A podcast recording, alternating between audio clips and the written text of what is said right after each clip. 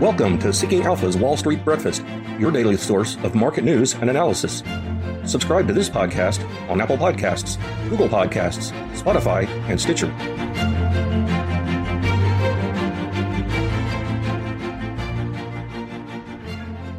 Welcome to Seeking Alpha Editors Roundtable What Moved Markets This Week, the week ending October 1st, 2021, the last week of September, the last week of the third quarter.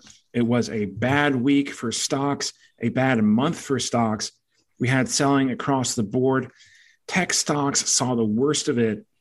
NASDAQ down multiple percentage points, more than 5% actually in September. Now, today, Friday, markets are rebounding a little bit, but the damage is done.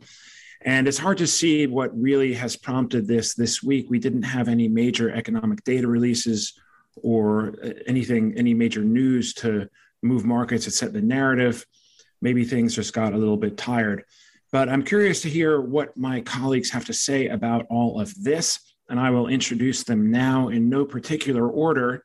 I am joined by Brad Olesen, the VP of News, Stephen Alpher, managing editor of Breaking News, and our special guest this week is Jason Capul, ETF's editor. Kim Khan is on vacation this week. I want to start with Jason, even though he didn't get the memo about wearing a suit, but that's okay for those of you watching the video. And Jason, as ETF's editor, you have a, a good view, especially into the flows, which I was I, I was very curious about.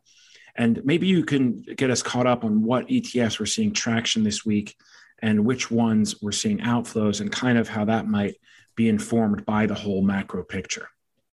Yeah, absolutely. Well, the equity exchange traded fund market took in as a whole 3.3 billion. That's what it garnered on the week um, from the latest uh, Refinitiv report. Uh, the two that brought in the most flows this week was actually the iShares Russell 2000 ETF, ticker IWM, and the ProShares Ultra Pro QQQ uh, ETF, which is ticker TQQQ. They both brought in 2.4 billion and 1 billion each, uh, respectively.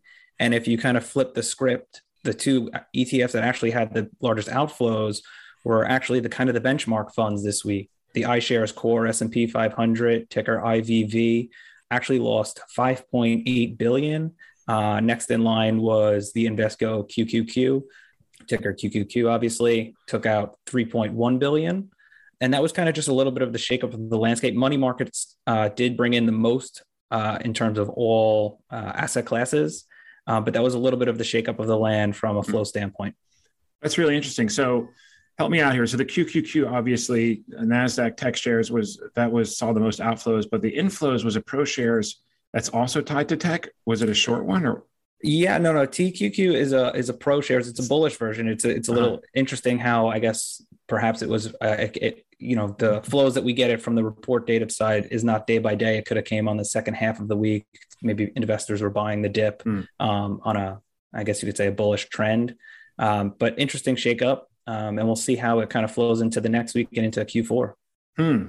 Very interesting. Well, all right, that'll lead us into the individual stocks and which ones were the winners and losers there. And for that, we have Brad. Yeah, so a, a, lot of moving parts this week. Uh, I'll start down just with kind of a top-down um, view, just because there there were a lot of, like I said, very individual and, and, idiosyncratic moves within within equities. But of course, today is the first day of October. Um, as um, Mark Twain said, it's a very dangerous month for stocks. Uh, that comes to us courtesy of LPL, um, followed by January, July, September, December, June, March, April. Uh, you, you, get you get the gist. Um, that you know, but the key there is volatility. Uh, October is by far the most volatile month. It's not a bad month. It just has the most number of one percent moves. So um, you know, take with that what you will. We also it was a weird week just because it is the end of the quarter. Um, so you know that that just that sort sorts of frames the picture here.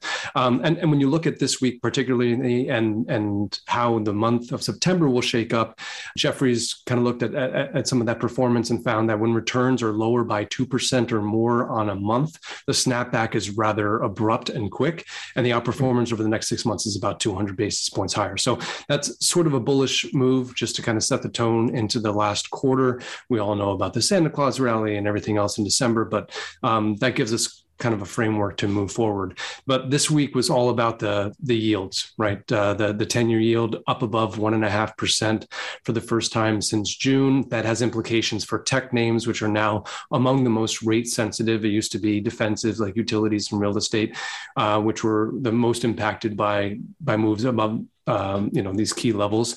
Uh, Morgan Stanley's macro analysts expect the 10 year now to reach 1.8% by year end.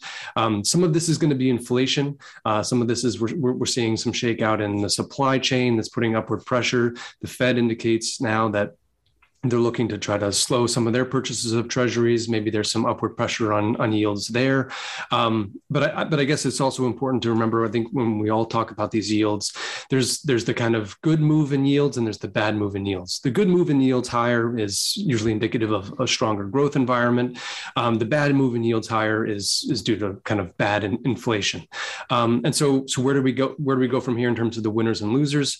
Um, Dollar Tree, I think, was one of the biggest uh, indicators and, and, winners here in terms of that, I guess, quote unquote, bad um, inflation. They made a, an announcement that they're launching stores that would, um, you know, to, to, to, borrow a money market phrase, break the buck, um, moving above a dollar for Dollar Tree. Um, so that, that's kind of an interesting move. Some people pointed to, it, you know, supply chain issues there and, and, inflation for reasons why they'd want to be offering more goods above a dollar. I think what's a, an important misconception for some of these dollar stores is that they are low margin. Uh, that couldn't be further from the truth. They're actually very high margins, um, you know, uh, entities.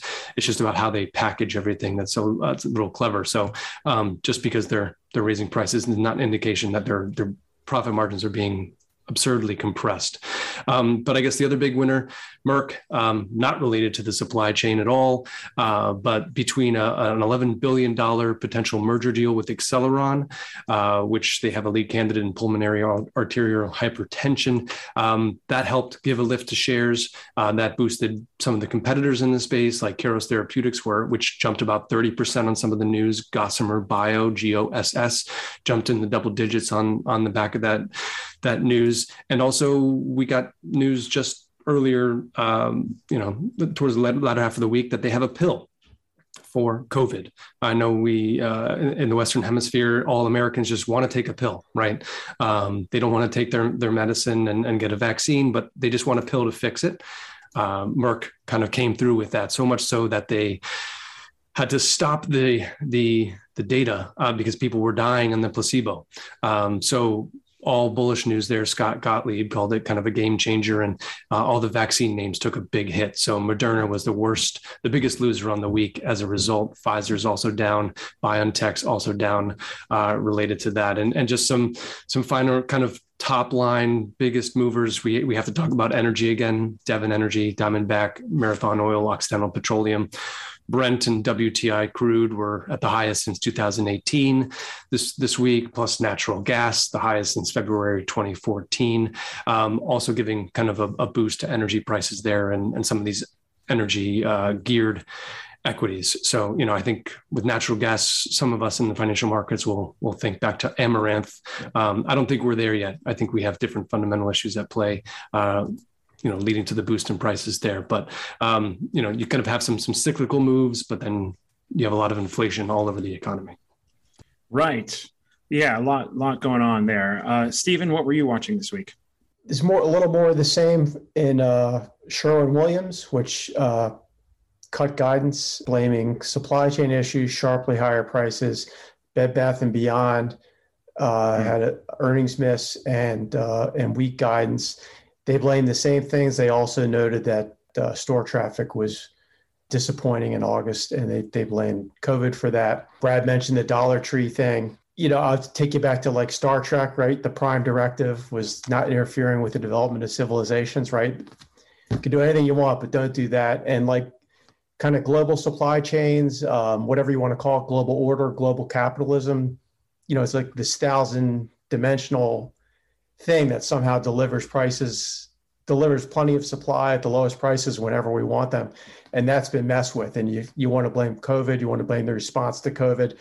Uh, the bottom line, these are all signs of, uh, of too much money chasing too few goods. You know, I've been willing to give the Fed the benefit of the doubt with the transitory stuff.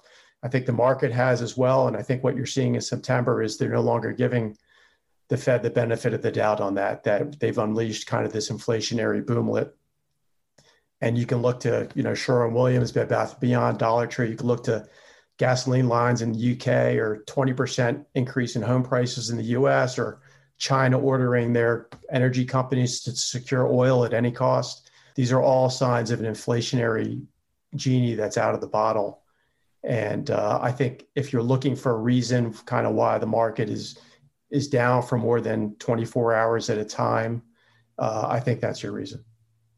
Yeah, you, you, mentioned inflation. We had today the uh, PCE, the Personal Consumption Expenditures Report, and this came in a little hotter than anticipated. And if you look at the month, the year over year figures for the last couple of months, it's all 3% or more. And I know that inflation was at a very low base in 2020 due to COVID, but the fact that it, it's going up this much has got to be a cause for concern, one would think.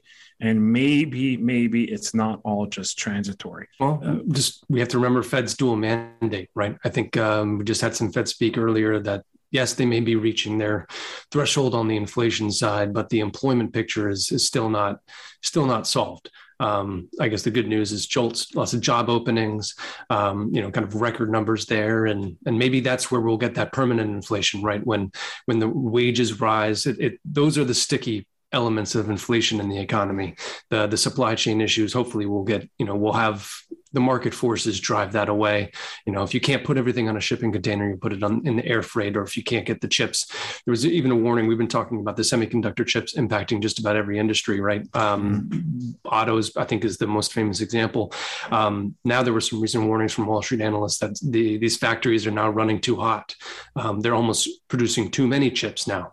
Um, now that they're finally been up and running, so um, definitely some areas that will be transitory. But once that wage inflation, I think, takes hold um, you know, to Steve's point, we might have something a little bit more uh, structural at play. We'll have to wait and see. Yes. All right, let's move on to the next segment of the show where we discuss our favorite stories, seeking alpha articles, or other things that we've come across in our travels. Uh, there was many candidates this week, uh, from this rich dad guy predicting a crash in October to CNBC starting an investing investing club helmed by Jim Cramer, who has been wrong about just about every single thing he's touched. And let's not forget Ooh. the Oxy Media thing um, was another huge story. If you guys have been following that, uh, did I say Oxy Media? I think it's Ozzy Media. O Z Y. Yeah, Ozzy, like the the guy, the rocker guy, Ozzy Osbourne, formerly of Black Sabbath. Anyway, let's start with Jason, who's been sitting there quietly and patiently to give us his favorite pieces of the week. Yeah, well, I'm going to obviously keep it to the ETF landscape. Uh, the interesting thing that I've been seeing is the continuation of thematic ETFs growing, um, being filed with the Securities Exchange Commission. We had some interesting ones this week that have some clever tickers and clever areas that can be polarizing to some degree. Alpha Architect ETFs is unveiling the Gen Z ETF, which will aim to invest in securities that are strictly relevant to the general generation Z individuals. Uh, we also have some leverage blockchain ETFs that we've been filed for.